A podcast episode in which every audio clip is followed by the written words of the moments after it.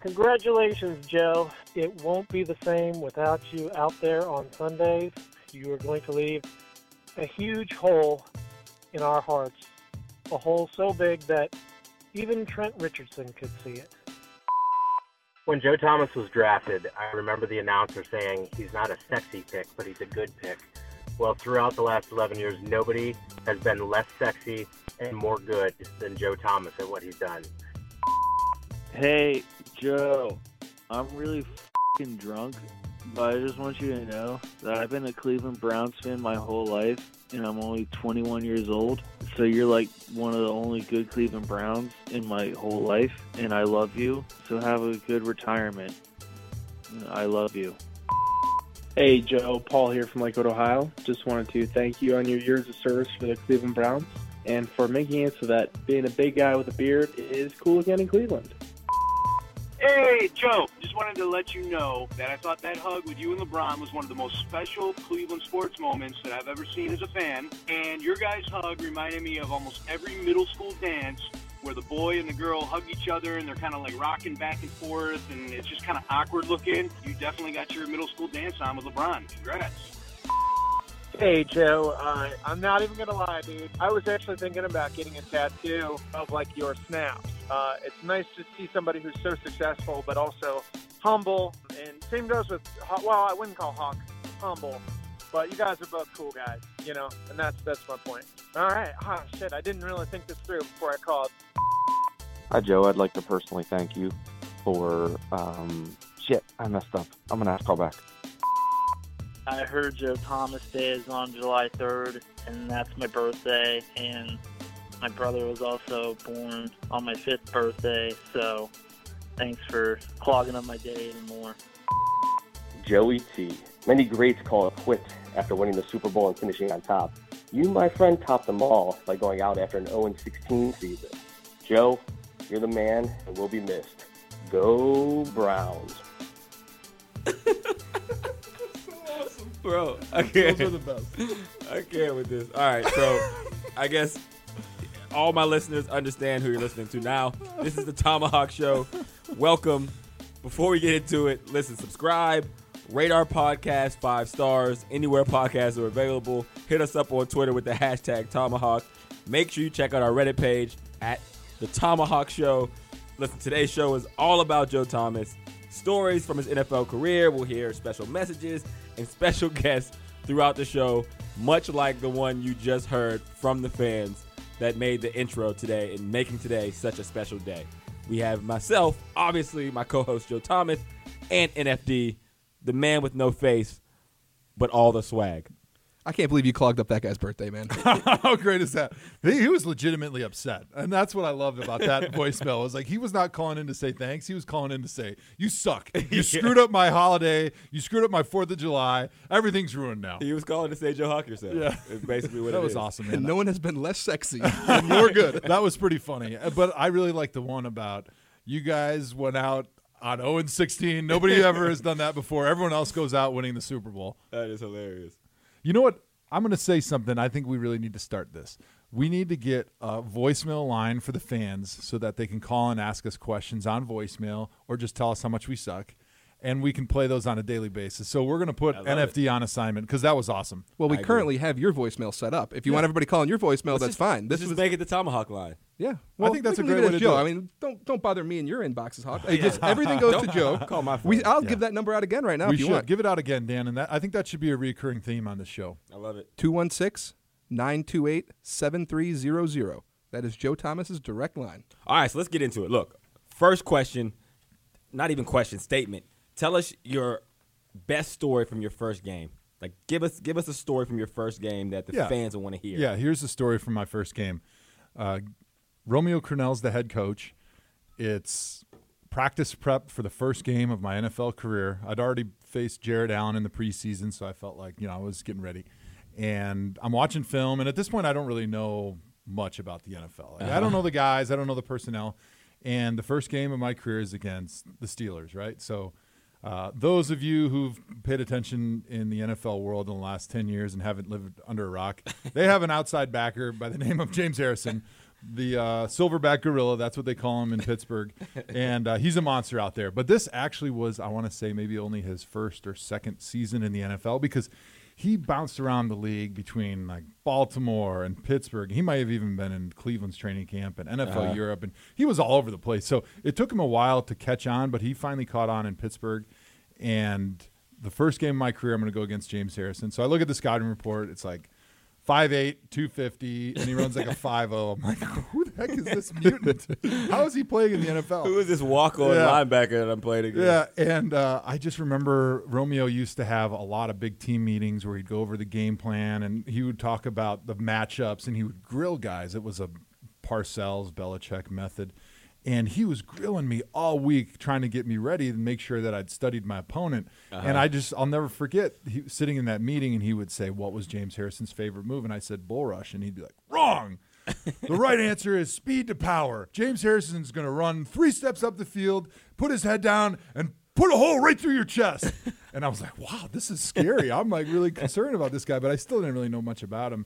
And then Sunday comes around, and I ended up playing the game. I thought I played pretty well, but I think he may have got a sack on me here and there.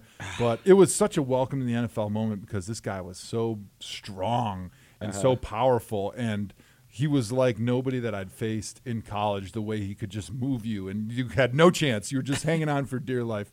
Uh, but the welcome to the NFL moment actually happened in the middle of that game, also because From James Harrison?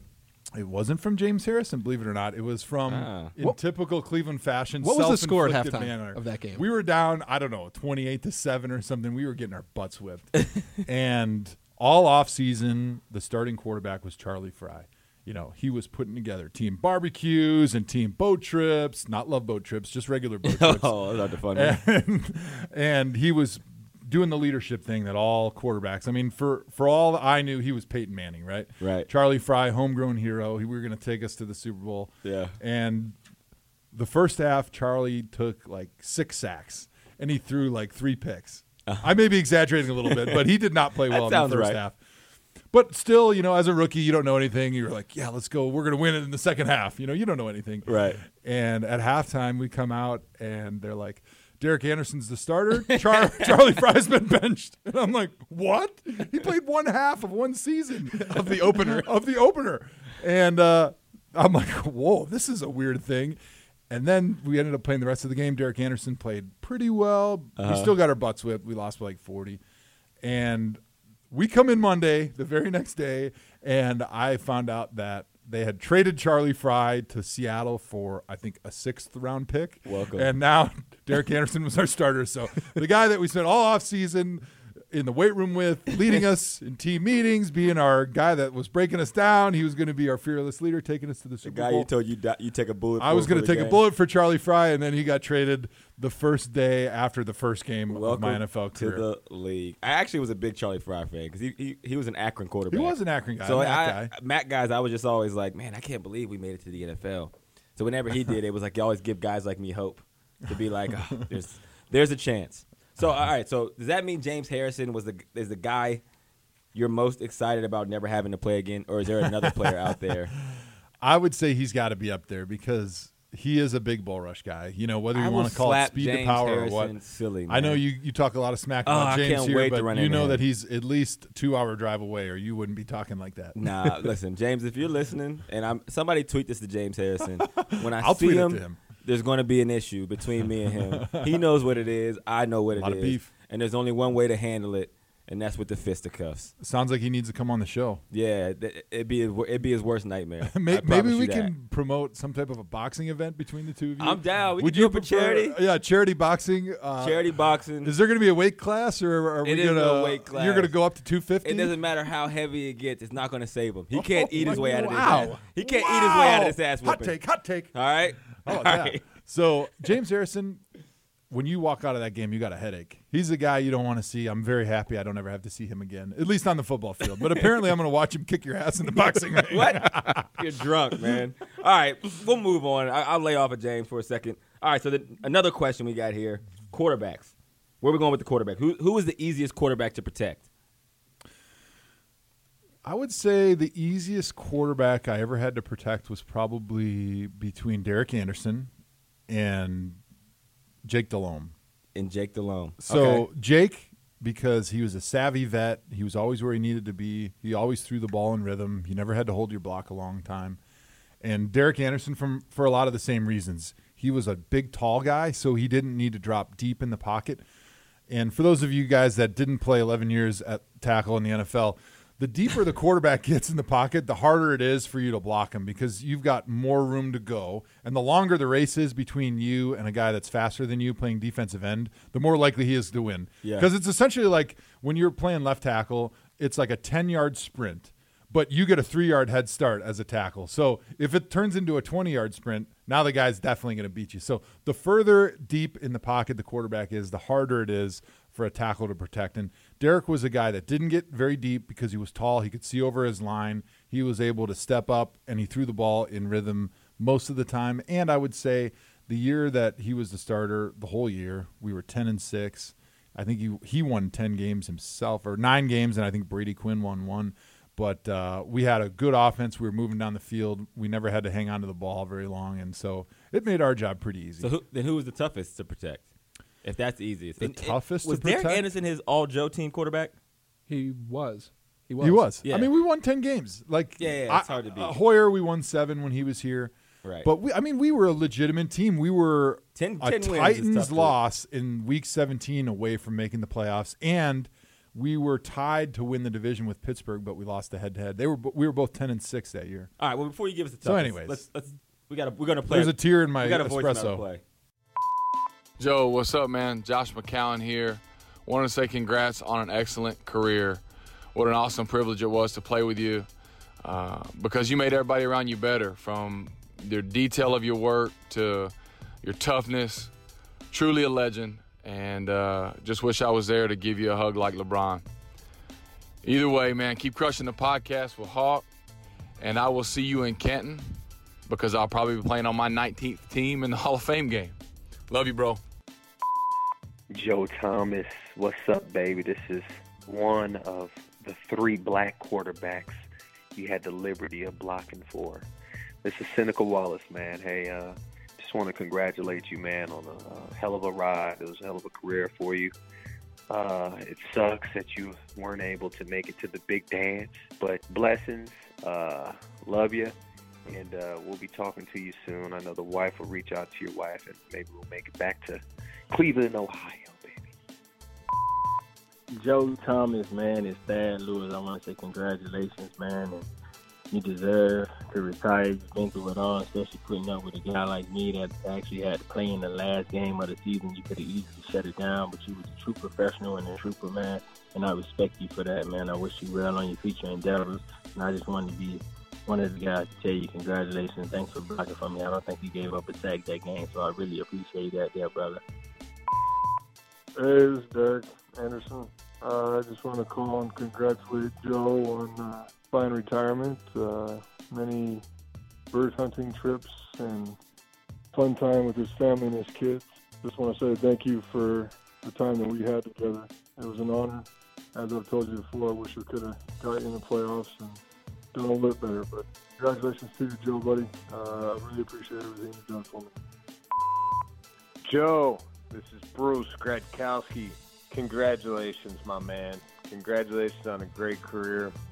Hey, I know we only played together for four weeks.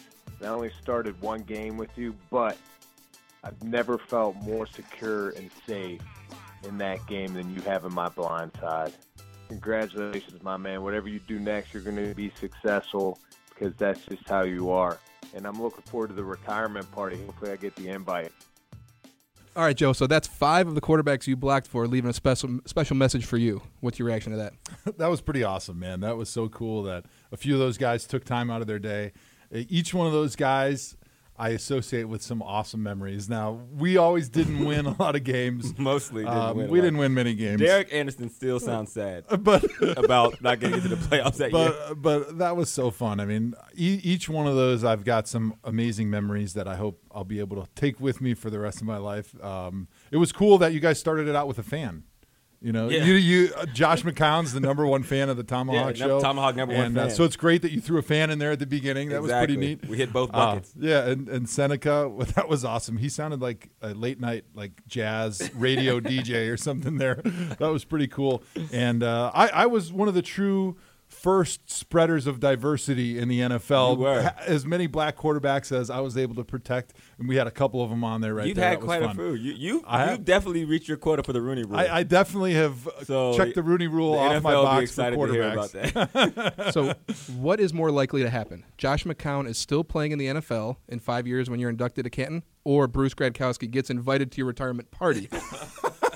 that is a very good. That's question, good. I love Bruce, and so I think Bruce coming to my party is definitely going to happen. Obviously, if he brings his family and his mom cooks me another amazing They dinner like it. he did, like he did when we were in Pittsburgh, that would be cool. Can cater. Uh, it was nice. I'm like his little security blanket, so that's a lot of fun. That was funny. All right, so who, who was the hardest quarterback to protect? Believe it or not, I'm going to say that um, Josh McCown was probably the hardest quarterback I've had to protect. Now, I, I, a lot of people would think like Johnny or maybe Robert or like some of the guys that were more well known for escaping and extending plays. Uh-huh. Um, but with Josh, and this is not a knock on Josh at all, but No. um, if the first, second, third, fourth targets were not open, he is such a competitor that he just can't stand throwing the ball away, and he's just going to hang in there as long as he possibly can before he just gets absolutely creamed and tries to get rid of the ball. And uh, I think that's why we got his collarbone broken like ten times when he was, was in Cleveland. say, that's probably why because uh, he kept getting hurt. he he made a lot of great plays late in the shot clock after the ball's been snapped, and he made a lot of great throws. But a lot of times he took some massive hits because he just he just is such a competitor. He just does not want to throw that ball away. That's funny, man. Well, what is it like protecting some mobile quarterbacks? You talked about them. Is that is it easier or is it harder? Because you would think it. I would think it's easier because they can move around. They're going to extend the play a little bit, but that might make it harder for you because you don't know where they're going to be. No, I actually think it's easier now. That's because I know that once the quarterback starts running, and after a certain amount of time, he's on his own. I'm off the hook. So I like officially did not give this sack up like, if like, gets hit. the people at home are cussing me out because my guy made the snack, but I did everything I could. Like, there's literally nothing you can do once the guy starts running around. You can give great effort and try to hustle after your guy, but Right. after about four seconds in the play, like the quarterback's kind of on their own. And so, really, when Johnny runs around and then gets smacked by my guy, or you know, one of these guys is is running out of the pocket and trying to extend the play. Uh-huh. That's not on me anymore. I'm sorry about that. Well, speaking of mobile quarterbacks, we got another one, here, another message here for you. We got another one. Here we go. Hey, Joe, it's Robert Griffin III. Just calling to congratulate you on a Hall of Fame career and your much deserved retirement. Truly enjoyed our talks to 7, 8, 9 p.m. at night during the season, getting ready for the games. And I just want you to know if you ever need someone to blame, you can always blame your last win on me. Oh, Hot RG3. take. That's Hot right. take. You know, that's right. He's definitely going to make the Hall of Fame speech for sure. It's Yeah. going to be. I got to thank Robert Griffin, the quarterback that I was able to enjoy my last win of my career with. Oh. Now it happened two years before I retired, but it was amazing. Ca- That one win calendar we got. That's funny, man. That's funny. You planned for your Hall of Fame speech already. That is a little. is that a, That's presumptuous. There's no a, doubt a about little it. presumptuous. I mean, no I'm all doubt. for it. I mean, I think that's the conversation we always That's no lead doubt. with. It's certainly presumptuous. Nonetheless, it's still a little presumptuous. presumptuous. Presumptuous for But sure. that's fine. We also have another. We might as well go ahead and play all the quarterbacks. Hey, this is Brian Hoyer, Joe's favorite quarterback out of the 22. Um, God, there's so many stories I could tell about Joe, but uh, I saw in his press conference today he mentioned his dance moves after the Tennessee game. I'd beg to argue that he wasn't much better than me, but you know that was one of the memories that I'll have etched in my brain forever, and to know that he shares that memory and, and, and something that I could share with him, someone who was such a great player, but to me, an even better person. And so, congratulations, Joe. Proud and happy to uh, call you a, a friend and, and teammate. And uh, good luck with your next chapter. Joe, what's up? It's Jason Campbell. Hey, man, I just want to congratulate you on an awesome career, Hall of Fame career. You're a true citizen and a true citizen to the Ohio area. And I'm sure, sure people are, are happy to, to know that you was a Cleveland Brown your whole career. And, uh, that you didn't run when tough when times got tough. And I appreciate the opportunity to play with you. Congratulations, man, and continue to do what you do. Continue to, to help others around you and uh, be a modest citizen, man. Jason Campbell, just want to say congratulations. Hey Joe, Austin Davis here. Wanted to call and congratulate you on an incredible career and uh, let you know what an honor it was to be one of the many, many quarterbacks that you blocked for uh, during your time with Cleveland. And just want to say thank you for remembering my name when you named off all those quarterbacks off the top of your head. That was impressive. I know I was last, but at least you remembered. This is Josh Johnson, the only guy you never knew my name. Congratulations on a hell of a career. Always been a big fan of yours and, and respected the way you did it, how you did it in the trenches is unheard of from being one of the greats and the best to ever do it. So again, much love and respect to a hell of a career. Hey, this is Connor Shaw, and since it may be hard for you to remember all of us, let me distinguish myself. I would say I'm the white ball guy, but sure enough, there's been a handful of those you've had the pleasure of blocking for. So I'm the guy that had to repeat myself in the huddle due to my country accent and was once told by you that I was the best dressed third stringer in the league, which lo and behold, may be my best memory from Cleveland. In all seriousness, congrats, Joe. The game will miss you. Go Brownies, go. Oh man, that's good. Hey, can we tell the Josh Johnson story really quick?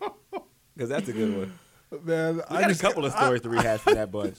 There's so many stories in there. I mean, after 11 years and 20 some quarterbacks, there wasn't a lot of winning, but there was a lot of fun stories that I'll never forget. And for the record, Josh Johnson, I will never forget you the rest of my life because that is probably the best story of my entire NFL career. And we're going to go into it right now. Yes. So we're playing in Pittsburgh. It's I feel like all your stories are against the Pittsburgh 13. Steelers. Well, because all of my best stories were the first game of the season or the last game, and we always played Pittsburgh first and last for whatever reason. And the last game was always a brand new quarterback. Yeah, the la- the last game was a brand new quarterback. Is right. I that would be a good stat if we had a stat boy to look up. We do. We need an intern. NFD does everything until we get three interns. We're still in the search for three interns. Until then, NFD is our research guy, our producer, our uh, third co-host. He's he our sells the ads. interior decorator. I wear a lot of hats. He, Ma- wears- he wears a lot of hats. Makeup, hair and So makeup. you're in Pittsburgh. So we're in Pittsburgh. It's probably 2012 or 11. I'm not sure. Uh-huh. It's somewhere in my middle ages, middle career ages. Uh-huh. And of course, our quarterback gets crippled like week 15 or 16. And I actually think Thad Lewis may have been the quarterback in that game. That got crippled. That got crippled in that game. He Uh-huh. was already the third stringer, so we were already down to like Thad, Right. Who was our third stringer? He'd been there a few weeks, but going into that game, we only had one quarterback on the roster, so we had to sign a couple guys. So we signed, I think, Rich Bartels, if I remember correctly, Mhm. and Josh Johnson. And then I think they had like a, uh, a game of horse on the field to decide who was the second and who was the third stringer, throwing the ball at the goalpost. And they're like, oh, yep, you did a better job in the horse game, so I think you're the second stringer this week. Uh, unfortunately for Josh, he won the second string role. and it's the fourth quarter of the game in Pittsburgh. And we're driving, actually making a nice drive down the field. We're going towards the river, if you've ever been in Heinz Field, towards Mhm. the scoreboard. Yep. And my left guard totally blows the protection. He goes the wrong way. And I think it was Keisel at the time completely decapitates poor Thad Lewis. I mean, Uh-huh. he's dead. They bring the ambulance on the field, they take him off. And sure enough, the guy that nobody knows who he is, that just showed up like a day ago, trots onto the field. And it happened to be Josh Johnson. But at the time, I didn't know who it was. So he gets into the field. They're carting Thad Lewis's lifeless body off the field. And this guy's standing in the huddle and going, you know, trying to get ready to say the play. And I go, wait a minute. Who the hell are you? and he goes, I'm your quarterback. And I go, What's your name? He's like, Josh Johnson. I'm like, Nice to meet you, Josh. I'm your left tackle, Joe Thomas. So we ended up, he came in for one play. I think the left guard screwed the protection again. And then Josh Johnson gets crippled. Oh, God. and then so, somehow Thad Lewis gets uh, magic sponge water put on him and he comes back in the game. This is like an episode of Blue Mountain State. no, that was actually the last play of the game. Josh comes in and he gets sacked and fumbles the ball. Okay. so we give Bruce Gradkowski, friend of the show, a lot of shit about his stat line and his start. Yeah. But Josh Johnson played one play, got sacked, and fumbled the ball. What's worse? That's pretty bad. So he had one play in Cleveland, and it was a sack fumble. Yes. Yeah. But Josh Johnson is very much still in the league and has like a 10 year career. But that's right the thing now. nobody realizes. Like Josh was not this practice squad guy that got No. one game and one team. He's been in the league like 11 years now, Yeah. or 10 years. Started games. I played with him in Cincinnati. Yeah, and he's actually pretty good. He's good, yeah. Like we got him right at the beginning of his career. I think it was probably year two or three, maybe at the time. Yeah, 'cause I think he when came we signed him. something. Yeah, uh, right at the end of the season. But uh, he is now forever etched in my memory and uh, whatever shabby legacy that I have. you know what's funny about the, the Connor Shaw message? That's the most I've heard him talk. Yeah, he doesn't talk because his accent is so hick and country you can't understand He him. never says So he must have That been was the going most- to voice lessons and classes. He's a so coach it- now, so now he has Well, there you talk. go. So everyone's probably like, "What did he just say?" He So was like the perfect rookie, knows. the perfect young guy. He never said anything. And so he, he did. He was so quiet that going into that last game that he started, we were so unsure about him because we never heard him say anything. And then he actually played pretty solid. yeah, was- we almost beat Baltimore. Yeah, they had was- to beat us to go to the playoffs, and we almost beat him with Connor Shaw as our Yeah, he was like a competitor. Like, yeah. I- Shanahan loved him. Oh, he was yeah. like, "Oh man, we can win with this guy." You know, Tremendous amount of respect for because we had to deal with some other guys that year that d- the desire was questionable. It was a wild ride. Yeah, it, was, a wild ride, but uh, having Connor in there, I think at least you knew a guy that that was going to prepare. He was going to be ready to go out there and give his best effort, and he was willing to die on that field to try to win Week 17 against the Ravens And that's to give us win number uh, four or whatever it was. That's what you want. Speaking of wild rides, I got someone who's been on a wild ride with you. Playing him right now. Here we go. Joe, it's Brady Quinn, one of the many quarterbacks that you helped block for during your time with the Cleveland Browns. And uh, just wanted to call and congratulate you on a Hall of Fame career, a legendary career. And I want to tell you what a pleasure it was. I know it was only three years together, uh, but I couldn't imagine a better teammate, a better friend. I wish you nothing but the best as you move on to many great things in the future. There you go, Brady Quinn. He came in with you, right? We were rookies together. he was together. a first round pick the same year as I was. Why Actually, do we get so many years where we have double first rounders? Well, because I'll tell you why. That year was unique. We actually traded our 2008 first round pick with Dallas to Mm. get their 2007 first round pick because Brady was still on the board. It was the Aaron Rodgers slide. They were Yeah. saying, Brady, you might go first, you might go third, you might go fourth. And he slides all the way to like 23 or 21, somewhere in there. And so Cleveland came up and took him. And Dallas thought they were getting a great deal. They were like, oh, Cleveland, they're always going to suck. so we're going to trade next year's first with them, and we'll get a high first round pick next year. And unfortunately for Mr. Jones, we won 10 games that year and picked in the 20s. So Oh, wow. his pick actually did not pay off, and it was about the same as it was. Who did Uh, he it would have been the year before. Does anybody know who Dallas picked with That's that a great pick? question. I'm not sure. Let's, let's Uh, it was- kick it to our researchers. It was the running back from Arkansas. Oh, Darren McFadden. McFadden. No, the other one. Uh, who was the Other other one? one? Yeah, because there was like three of them. Peyton Hill- Hillis. Hillis played Peyton there. Hillis. Peyton Hillis, McFadden, and there was a. You're right. There was a the other guy. Felix Jones. Felix Yes, Jones. that's who it yeah, was. yeah. Yep. He actually had a good career. Yeah, so that wasn't I- a bad pick for them. Yeah, it was probably a toss up between him and Brady, but but either way, so him and I were first round picks together. We were roommates. The because when you're a rookie, you have a roommate when you're on the road. Is Um, that why you do triceps and biceps so much? Because you room with it's actually Quinn? funny. I never really lifted that hard. I mean, I did Until you met Brady? Yeah, right. No, no. uh, until later in my career, I started lifting like the stuff you don't need, like biceps and triceps. Yeah. Uh, but early in my career, I was like, I just want to be a football player. So I just want it was like clean. power cleans, squats, bench, Let's push trucks. lats, back. Like there was no cosmetic lifting whatsoever until later in my career. Okay, I got that. Okay, I like it. You, so- can- you can tell Brady's uh, doing a lot of media stuff these days. He's very polished. Yeah. He, he wanted to make sure he uh, was very serious in that voice. Is that not the real Brady Quinn? That's not the real Brady Quinn. Ah, okay.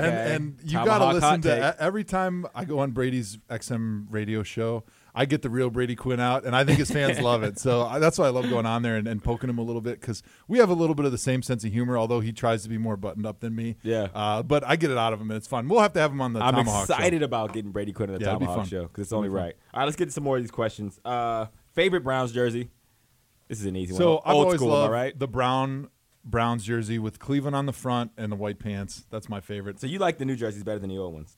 Um, Are you going to go on record? You know. I, to be totally honest, I don't have that strong of opinion on new versus old, but I do like the Cleveland on the chest. That's something I've always enjoyed. I like it. All right, tell me this funniest fan, funniest teammate that you ever had. Uh, the funniest teammate. There's been so many funny teammates. It's it's really it's fun to Excluding think me, back. Joe. Besides Hawk, You but you were such an that. asshole when I first met you. that you can't qualify. I don't even qualify. You don't qualify. Uh, I would say Robert Royal. He's a tight end that we had in those middle ages of my career. That was really funny. Matt Roth was another guy that was super funny. Yeah. Um, Tony Pashos. I heard Robert Royal stories a couple Dude, of times. Robert Royal was so funny, man. Speaking There's of a lot funny, we got some funny Hard to narrow voicemails from some celebrities that came in. All right, here we go. Joe Thomas, Jeff Darlington here from ESPN. I feel like it's time for your audience, now that you're retired and no longer have to maintain a, a, a, stereotype of dignity, how you got the nickname the Vanilla Volcano, dating back to the Super Bowl in Dallas. We had a wonderful Super Bowl party. Celebrities everywhere. But there you were in the corner, knocking over glasses, knocking over liquor bottles, everything in your path while you danced the night away, Joe Thomas. You are the Vanilla Volcano. They might say that you're a Hall of Fame left tackle. You're a Hall of Fame dancer, Joe. Congrats and good luck in retirement. Joe, Mike Symon here. Just want to congratulate you on your retirement. No one did it better, no one made it look easier, and no one wore Cleveland on their sleeve quite like you. Uh, you know, I got to get you in the kitchen now, teach you how to cook a little bit. So your chef coat and Hall of Fame coat could kind of come at the same time. You know, a little Johnstown love, as Hawk would say. Got to get you and guys in the kitchen. We'll get it all worked out. Be good, big man, and congrats. Hey, Joe Thomas. This is Gary Owen, your best friend that you don't really know because I only met you once. But I just want to congratulate you on a great career with the Cleveland Browns. Um, you don't have as much wear and tear on your body as other athletes because you didn't really make the playoffs a lot. I think one game, but that's cool. Uh, I never made the playoffs either, ever. High school, junior high, or um, or the pros. I didn't. I didn't really go to the pros. I didn't even go to college. So, anyways, man, congratulations. Good luck on your retirement. You're one of those guys that knows is going to be successful in whatever venture you decide to do. All right, man. This is Gary Owen. Uh, my website's GaryOwen.com. Might as well plug my own stuff since I'm on your show. All right, man. Congrats. All right, little, that sounds great, man. I love those guys. That's so funny. Vanilla Volcano. So we know you're the best dancer that you. So ever I'm the best dancer of all time now. My my knees can't handle the dance moves like they used to, but uh, every now and then it's funny. My, my kids know that I like to turn the dance music on. Sometimes when Dad's alone with them at home, Uh-huh. and I'll, I'll crank that up on the Sonos like super loud where the windows are rattling, and we'll just throw a dance party where we're just going crazy, and it's a lot of fun. But I've only got about five minutes in me before my knees and my back start going out. Before before I got to get the walker out. Yeah, I, I need those uh, anti-inflammatories. So I'm a vanilla volcano still, but it's only like five minutes at a time instead of like five hours. That's hilarious. Dancing in the locker room. Now we we know that you said that you one thing you'll miss about the league is the locker room. What is one thing from the locker room that you won't miss? One thing I won't miss. Yeah. That's a good question. Um, whenever somebody says that's a good question, they're stalling for time. In Yeah. case, in case Well, you're wondering, I'm, I'll I'm give you one thing that I don't miss about. Yeah, tell me what room. you think. I never understood why we don't have separated showers. In the I've year, heard you say that a million times. Oh my! I love it, it. it irks. I've said it to the the head co- to multiple head coaches in, in my tenure. I've said it to owners. I've said it to all the powers that be. I don't get how we have holograms, we have virtual reality, augmented reality. There's going to Uber is piloting flying cars, and we can't get dividers up in the men's shower. I don't understand it. Like, and I hate when people are like, talk about you know work workplace conduct and how a locker room has to be. I'm all for that, but there's not a workplace in the world where all the guys shower together.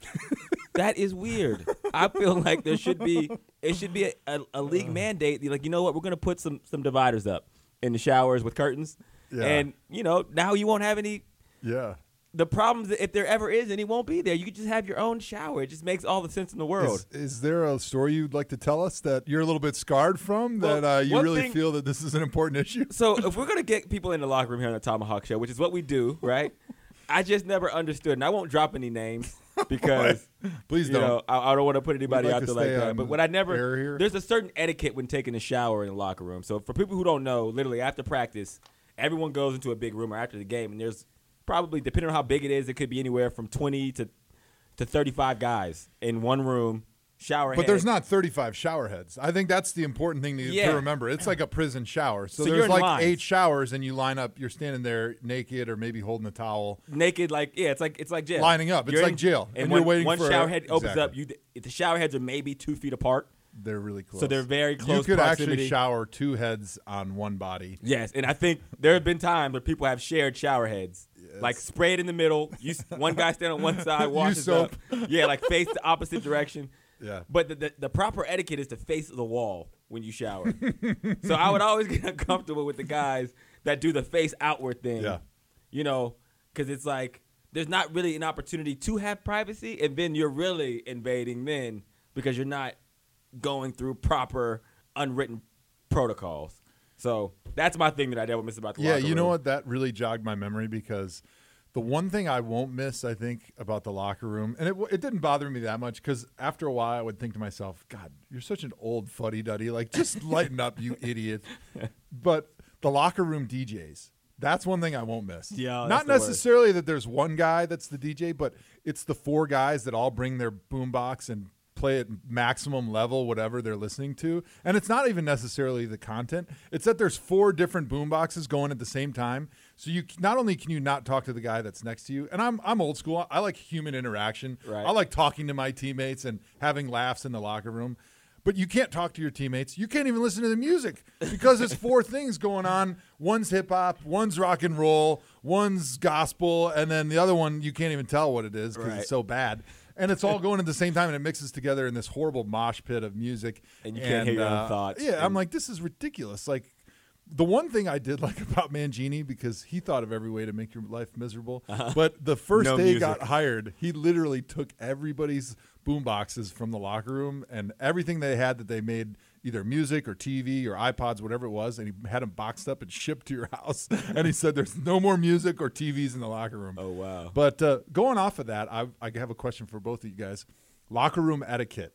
Okay. Specifically, shower etiquette, like you were mentioning. Uh-huh. There's guys, and this is a recent phenomenon. I won't name any names, but they're so convinced that you want to hear their music that they actually bring their boombox into the shower and they'll put it on like the little soap bar ledge. Yeah, they have the little portable. And player. and they're they're DJing even in The shower. the shower area. Do you think that's poor etiquette or is that acceptable? I'm with you. Maybe we're just old because I hated people playing their music because I thought all their music sucked. Number one, um, but they would be so proud of it. They were Like, I don't get like, yo, put some headphones. Yeah, put some on. headphones on.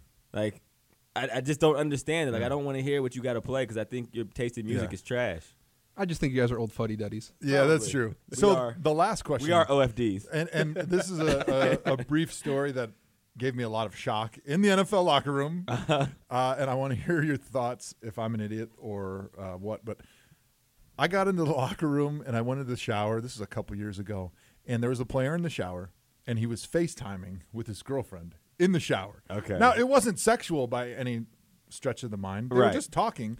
But I felt that it was a little bit strange that this Yeah. player was FaceTiming with his girlfriend while he was in the shower. And you're in the background. And then now I'm in the background. Yeah. Not not necessarily the nudity side of it, but I just thought it was strange that you couldn't wait the two minutes to finish your shower, towel off, and FaceTime your girl. That you had to do it like while you're in the shower. Definitely weird. Definitely a bit in that situation where I've walked by and like So someone's on it's not yeah, it's not only been one person. I've seen it multiple times. Yeah, and I'm like, yo, you're in a locker room. People are like naked. You know, I mean, cameras in general in a locker room are iffy. Even if you're not intended to, you'll get some crossfire in the background. We've seen it happen Oh, yeah. before. It happened in the Vikings with uh, Yeah. Visanthe Shiancoe, I think maybe five or six years ago, where a, a legitimate news station was interviewing somebody, and he was in the background changing because for those of you that don't know, after games and especially during the week with practice, the the media is in the locker room with cameras and recorders while everyone's like changing and showering. So there's naked guys everywhere, and there's men and women in the locker room, you know, enjoying the sights and sounds of the locker room and getting the reaction right after a game. But uh, there was a legitimate station filming somebody talking, and Visanthe Shiancoe was like naked in the background, and they didn't realize it, and they put it on like regular news in Minnesota, and they had a lot of pushback, obviously. I hate the fact that the media comes into the locker room. I think it's the dumbest thing ever. You know what?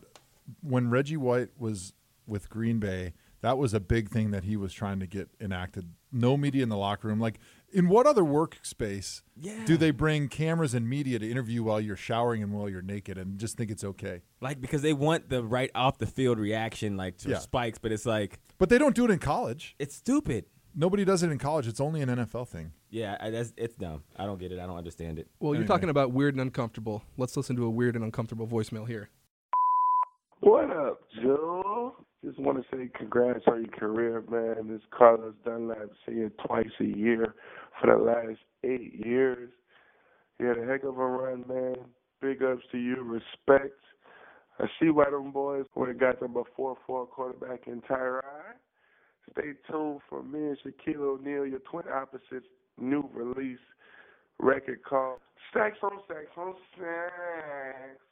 Stacks. I'm with my guy Dunlap, man. So there was no goodbye at the end of that. No, that he was just it. promoted his album stacks on stacks on Sacks stacks, on sacks on sacks. Oh, sacks on Yeah. sacks on sacks. On sex. So on sacks. So I think he's just saying, "Hey, glad you retired. Shit's about to get real in the AFC North." I love it, man. That's awesome. I, I love the spirit. Carlos is a guy that I played a bunch of football against. Great player, great pass rusher. Uh, fun to play against, sort of, Stupid until he's kicking your ass. Super athletic. I hate that. The only reason he dropped so in the draft, there was like some He weird, got- like character issue, like Yeah. problem right before the draft. Since he got a lot of guys, but like since that. he got him uh, with a great deal because he was like he's like 6'6", 280, and he Yeah. runs like a four six. I mean, he's a total freak. he's a freak, man. He's a Great freak. spin move, great power rush. All right, so how many offensive coordinators have you played with?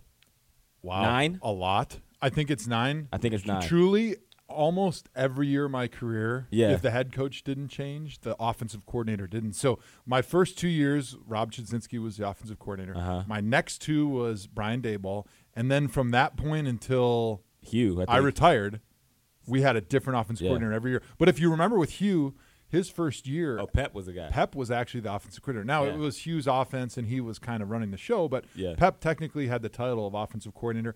Then year eleven for me it was Hugh, and if I would have played this year, it It'd be be another one. So for the last, what is that? Mm, Eight, nine seasons in Uh-huh. Cleveland, they've had a different offensive coordinator every single season. That's wild. So that's why I feel Give me like a top I'm- five. Well, that's why I feel like I'm especially uh, able to be Yeah. really well There's not an offense that you There's not an seen. offense that I have not seen. There's not a in. bullshit line that you haven't heard. That's awesome though. Give me your top five coordinators. No, no order. Just hard. We can go top three. Well, I'll, I'll say my favorite three were probably Shanahan, Mhm. Hugh, and Norv Turner. I would say were. Who's your honorable um, mentions? Uh, probably, I would say Chud was up there. He was a pretty Uh-huh. good coordinator. Um, We'll go there. We'll go three. In, we'll go three in the honorable mention. Those are Yeah. good. Those are Yeah, those are good choices. Yeah. I like them. yeah, yeah, yeah, yeah, yeah, yeah, yeah, You probably you had to play for the most offensive coordinators in NFL history. It's got to be up there. I've played for so many and so many like- different offenses. Really, I think when Kyle came here, I was especially excited. He's got a great offense, but also that was the last offense I think that I needed to play in to be able to play in every single scheme in the NFL. Well, there you go. All right, so we're gonna play another voicemail, um, and then we're gonna get into a, a story that I think everyone wants to hear. Joe Thomas, man, Jonathan Ogden. Just wanted to call to congratulate you, man, on a hell of a career. Obviously, it doesn't seem that long ago that you were a rookie, and I was in my last year. We were out there talking on the field in Cleveland about what it takes to make it in this league. I guess you figured that out, plus some. But uh, enjoy retirement and doing all the things that I know you're going to do in uh, about five years or so from now. Look forward to seeing you in Canton, getting one of those gold jackets. Way to hold down the uh, AFC North best tackle in the league for a while, like I did. Good job, man. There you go, Jonathan Ogden, the legend. That's pretty awesome, man. That's- he was a guy that I looked up to when I was a young player. I mean, it was fun watching him. He was a player that physically was so much more gifted than me that I wasn't able to do the things that he could do, but it was still fun because I think biomechanically you could take a lot of things from what he was able to do and extrapolate and put it into my own game. Yeah.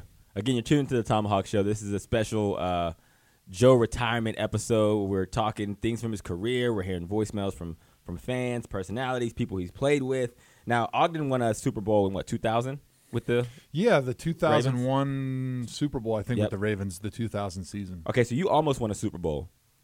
In I 20 did. I did. Yes. 15? I was, that very close. year? Never made the playoffs, but never made won the a Super Bowl. playoffs. But you were like up t- five minutes away from winning the Super Bowl, which is amazing in itself. You almost got traded to the Broncos and NFD. Correct me if I'm wrong. Right? What other details am I missing here? That seems correct. And it was like, wasn't it like the And trade went- just didn't go through? And they went to the Super Bowl that year. yeah, and they won. They ended up going to the Super Bowl and winning. Joe, Talk tell us. that, yeah, tell that story from your perspective, Joe.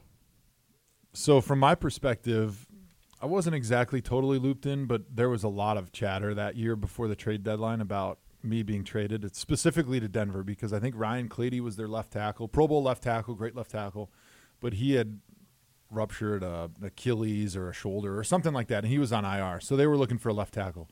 Peyton Manning was the quarterback, and they needed somebody to block for Peyton. You know, he'd already had ten neck surgeries, and he was uh, one toothpick away from turning into dust. And they needed somebody to be able to protect him for the run because they had a really good team, obviously. Um, so as the trade deadline was coming closer, I had heard specifically even from my agent that Denver was in significant serious talks with Cleveland, and they were trying to trade for me. And I was like, uh, okay. It was bittersweet. Obviously, I love Cleveland. I love being part of the team. I wanted to be in Cleveland for the turnaround. I wanted to be part of that process. Uh, I didn't want to be traded. Yeah. But if you're going to get traded, which as a player you don't have a choice. I Right. mean, Yeah, you it's really you're not- you're under contract unless you have a no trade clause. You have no choice when you get traded. Uh, but being tr- traded anywhere and being traded to Denver, which is a great city, great organization, and playing for Peyton Manning and a great team, Uh-huh. would have been a good situation to be traded to. Right? best case scenario. So I don't remember what the details were, but essentially, I think the agreement was it was agreed upon in principle. I think between Denver and Cleveland, where it was maybe a first round pick and a player they were going to trade for me. But what happened was, I think, being that I'd already made I don't know six or seven Pro Bowls and start was kind of making a name for myself within the organization and in the community. The general manager at the time, I don't even remember if Ray it was Ray Farmer. Farmer or who Yeah. it was. I think there he was pretty concerned about if you trade me, that's going to be sort of what you're known for, That's unless his- you go on and, his resume. and win a Super Bowl. And and if things don't go great, that's going to be w- like what you'd have to overcome the rest of your career. Right. Especially if I went on and continued making Pro Bowls and won a Super Bowl in Denver, or whatever the rest of my career was.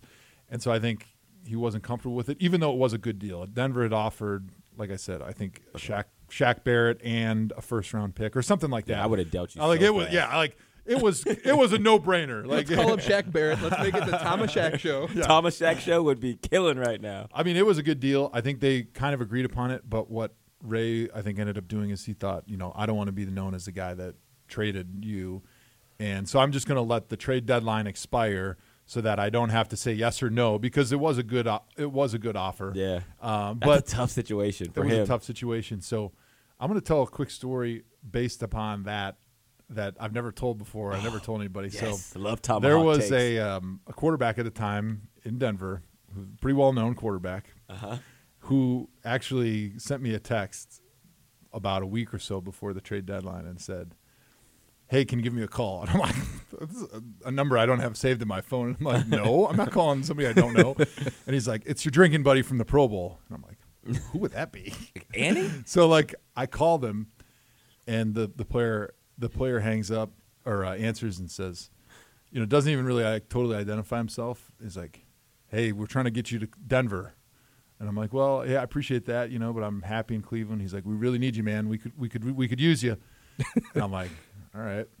And All right. uh, he's like, but he's like, but you need to do something because Cleveland doesn't want to get rid of you. I'm like, okay. He's like, you need to go upstairs and pull your pants down and take a dump on your GM's desk, and then they'll trade you. And I'm like, I don't think that's gonna happen, but I appreciate the love. He's like, well, just want to let you know. We really love you here. We'd love to. We'd love to get you. And uh, if you could, if you could make something work on your end, that would be really helpful. I'm like, wow, that means a lot. I love being slap loved. your head coach real uh. You know, that's not who I am. I really love Cleveland, um, but thanks Yeah. a lot. I can't "All right, believe Brock we never had this conversation. Would call and make that, that suggestion. Brock, you are nuts if you're listening right now. Osweiler, that's crazy. But yeah, I remember that day. I remember because we would always sit and talk at lunch, and I remember coming in the morning, sitting beside you, and I didn't know what was going on. I didn't know like the the rumors and stuff. And typically we talk about everything, and I remember thinking like. Man, Joe seems really, really distant today. Like your mind was Yeah, gone. Like was you like- were, you were very stressed about Yeah. what was going to happen or transpire over that day. Yeah, no doubt. And it was, uh, I mean, a testament to you, man. You wanted to be in Cleveland. Even Mm-hmm. now, them winning the Super Bowl, you still don't regret it. Like this No. is that, and that's the awesome part. That's why it makes what makes you a Cleveland legend. Speaking of Cleveland legends, Cleveland Browns legends. Here we go. Right, we got another voicemail for you. Hey, Joe, congratulations, man. This is Jim Brown calling. You had a great career. Next up, Hall of Fame. Congratulations, my guy. There we go. The legend himself. So now you guys both played here, and Jim Brown's here around the building all the time. What's it like to have a legend like that? What has how much does he interact with you guys? What have you benefited from him? It's pretty awesome. I mean, I've got to know Jim pretty well over the years, and everybody knows what he's done off the field, um, socially in the community, for the team, um, for minorities specifically with his Amer-I-Can program. But later in my career, it was really cool because Hugh brought him around a lot, and he was able to be with the team and kind of talk about his Amer-I-Can program and all the great impacts it has on on lives in, in the inner city communities. Um, and it's just been really neat being able to hear about his life and and with all the things that he's been able to accomplish in his life, he's still really humble and approachable. And I thought that was one of the coolest things because if no face stands on the Browns, let's Uh-huh. just let's just throw that out there Okay. and he walks into the meal room and Jim Brown's sitting at the table, you can sit down with Jim and have a 25 or 30 minute conversation and he's going to treat you the same way he would if the owner sat down next to him. And so I think having a guy like that that's so willing to talk about issues with players, talk about uh, not only on the field stuff but off the field stuff, in the community stuff, how to make an impact on people's lives, um, is really awesome. And and to have him as somebody I can call a friend and somebody that would be kind enough and spend some time to call into our crazy voicemail line and leave a nice message is pretty neat. To get Jim Brown to call in a voicemail, that has you got to be special. I, I can't get Jim Brown to call in and say anything to me, but he is cool if you wanted to sit down and talk with him. All right, so now we got to transition to what's next. All the chatter is out there about you getting into the broadcast game and where you're going to be at. Before I guess we talk to it, we'll play another voicemail from a, a friend of the show. Hey there, buddy. It's uh, Bob Menery here, broadcasting extraordinaire, I guess, if that's what they call me. Not even really quite sure who the hell you are. I, I just drank my third 12 pack and I saw this number posted on the bathroom stall at Waffle House. Anyways, look, quick Google search later showed me you're hanging up the old football cleats and coming into my world. Well, my friend. I am a made man in this game, and you're just some Joe Schmo sugar tits, so you're going to have to bring your egg. Oh my God, Peter, no, that is not a brownie. Look, look, look, look, I, I got to go. Congratulations on the retirement, okay? Peter and I are very, very proud of you. Peter, put down the brownie. Put it down. Friend Bob Menery of the show here at the Tomahawk. that guy is amazing. I can't believe you got him to call in. You know what? He, he took time out of his busy schedule to let you know you're you're stepping into his world now. The broadcast. He's a made man. That He's- was so awesome. He's dude. a made man in this game. So He- tell me about what, what you're going to be doing besides the Tomahawk Show, which will funny. continue on in perpetu- perpetuity until somebody dies, and in which case you'll replace either me with AJ Hawk, or I'll have to replace you with another athlete. The other Joe Thomas. the other Joe Thomas, the linebacker. Yeah, yeah. Um, so the Tomahawk Show will live forever. But t- tell us about like what's what's brewing, what's exciting to you, what are you hearing? It's been a really exciting offseason. Truthfully, as I kind of started to contemplate retirement, I really didn't even think about going into the broadcast space. Um, I started to do a, a podcast with the Browns. We did some in depth interviews with the players, and the last few years I've been doing the Joe Thomas Hour, which has been fun, but I was just doing it for fun, really, more than anything. Mhm. And I went on the Road Tripping podcast, Uh-huh. and that's how we got the Tomahawk Show. They Yep. uninterrupted heard me, they liked me, and they decided to stick me with another slapdick They're like, like, you Andrew know what, if we Hawkins. get two slappies Yeah, together, we might have something Yeah, here. that'd be radio gold. uh, but anyways, all of a sudden, out of the woodwork, ESPN's calling, NFL Network's calling, Fox is calling, ABC, Jeez. just all the major networks are calling and saying, "Hey, why don't you think about broadcast? Why don't you think about doing a desk job with us?" And then from there, I went and did NFL Live with ESPN, and I think I got pretty good reviews there. And all of a sudden, Fox is like, "Hey, we've got an opening on Thursday Night Football. Why don't you come out and interview and audition for the color job?" Something that I'd never even considered. Right. And I'm like, "Wow, this is unbelievable! Like, I can't believe they're bringing me in. Maybe they're doing it out of courtesy. I don't know. Yeah. But uh, they're letting me come in and audition for these massive jobs." In something that I never even considered in my entire life, so Are you making sure to tell them we're, we're a package deal? I have. I said Okay. the only way I'm going to do it is if it's a three man booth with me and NFD, Yes. and Hawk can be the producer. Exactly. As long as we all make over a million apiece per year, um, that's where you start every conversation as your agent. So I'm you gonna- lead with the money one. You right? lead oh, that's the with good, the money. Good piece of advice. No, that's awesome though, man. I, I think what, one thing, as as another made man in this industry, I think one thing you're gonna figure out as you like start to do this stuff because I you know I do NFL Live on ESPN, I do Sports Center outside. Yeah, the you're the trailblazer. You were the one that was You know, blazing the path. I'm for me. blazing the path for you. Now I'm now I'm leading the way for you. Thanks, how about man. that? The one thing you're gonna realize is how much power you're gonna have, because like everything in the football world goes through like the media, the talking heads. Like what you say and start pumping is gonna be like fact to everybody. So everyone's gonna start kissing up to you. Everyone's gonna start It's about damn time. hitting you up. Now you're gonna be, you're really gonna be the guy, and I can't wait for it. Yeah. The the hour, the Joe Thomas hour is spreading Oh man, across the nation. People are really in trouble because I'm going to be hammering guys right and left all day. That's all you do. People will be wanting to hug you. That leads us into our next voicemail. Joe, LeBron here. Say congratulations on an unbelievable NFL career, and uh, just want to say thank you from you know a guy that get an opportunity to watch it weekly.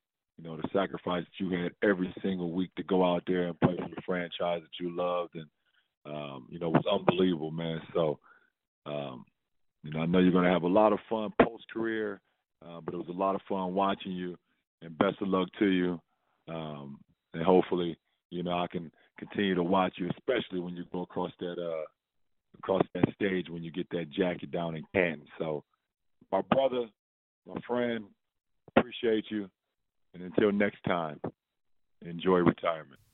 Man, that's dope. I feel like he left me that message. Thank you, LeBron. When he heard you walked away from the Patriots, Yeah. he was like, "Man, I got to call that Andrew Hawkins." I think we're gonna. We could just cut that out, put my name in there, and I'll play it. I just play. I use it as my ringtone. Yeah. I Hello, what- Andrew. Hello, Andrew. Andrew. You guys really did a great job finding that LeBron impersonator. I mean, that Yeah. sounded just like him. You know how much money that cost us? The whole budget of Tomahawk. Gosh, we are now. There's going to be no shows for the rest of the year. You know what was cool is uh, he was the only guy so far that was able to just say one name and everybody knew who Yeah. he was. Even Jim Brown was like, "Hi, this is Jim Brown."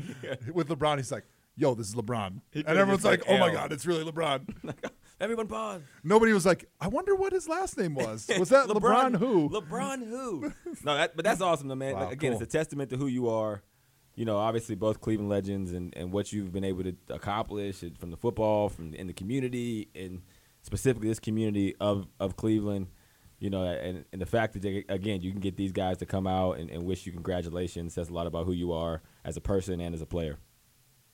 It's pretty special. It's been a really fun show, and obviously, you guys spent a lot of money getting all these people to come and call in and give me a voicemail. Which Uh, brings us but I next- definitely enjoyed it. My next point is I'm going to need to borrow some money for, my, for rent this month. Um, NFD's the rich one here in the three way. Yeah. I think he could loan us all some money. He owns the Browns, so we should. I- I wish people didn't even see half your face because we could just do like Twitter polls of who they think, which which Dan they think this is. This could be a former player. Dan Snyder, actually. No face Dan Snyder. No face. He's Dan tired of the Snyder. Redskins. All right, well, I think that does it for today's Tomahawk, man.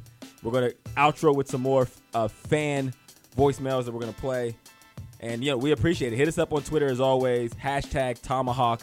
Like, subscribe, rate five stars anywhere podcasts are available.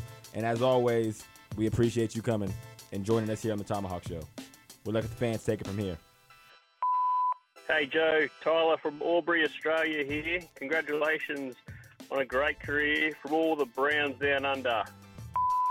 What's up, Joe? My name's RJ, and I live way down in West Texas. And although I've been a Texan my whole life, I was wearing orange and brown before I could walk and talk. And you, sir, have been one of my favorite players ever, ever. Hey, Joe. My name is Sean from South Carolina, and I'm a lifelong Browns fan. And I just want you to know when my son, who is six, uh, goes into situations where he's committed and wants to quit or wants to leave, you're one of the stories I'm going to point him toward. Hey Joe, it's Jen from Rochester, New York. I've had your jersey for 11 seasons and I've worn it each season, and I am so proud to know that I can continue to rock number 73 because you are forever a Brown and, of course, headed for Canton.